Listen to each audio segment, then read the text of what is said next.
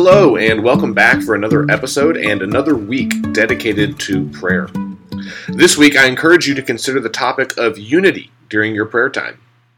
Unity was a major component of the early church's teachings. There were countless examples of ideas or practices or issues of favoritism and so much more that threatened to tear the church apart.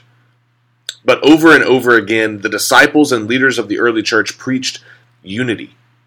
It was important to them that regardless of the circumstances, the followers of Jesus knew that they were together in their faith. That even when there was correction that needed to be made in the practices or faith of the members of the church, they were still united in Christ.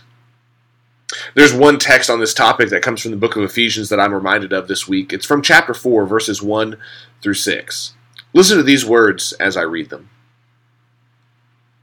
I urge you to live a life worthy of the calling you have received. Be completely humble and gentle. Be patient, bearing with one another in love.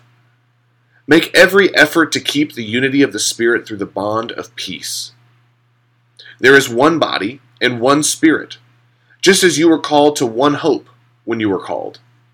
One Lord, one faith, one baptism one God and Father of all, who is over all and through all and in all. Paul writes this letter and he wants the Ephesians to know that they have been brought together as one because of their faith. There is nothing that can tear them apart as long as they remind themselves and commit themselves to unity. And so this week in your prayer time, I encourage you to remember this passage of Scripture. Feel free to turn back and reread Ephesians 4 1 through 6 every day this week. Pray that you would come to embody this text. Pray for humility, gentleness, patience, love, that you would be united through the bond of peace with other believers in Christ. Remember the united body of Christ, that is the church. Be bolstered by the Spirit. Hold on to hope. Worship the Lord. Keep the faith and live out your baptism, all in honor of the God and Father of us all. Pray that God would give you the tools to be an instrument of unity in the body of Christ today and this week.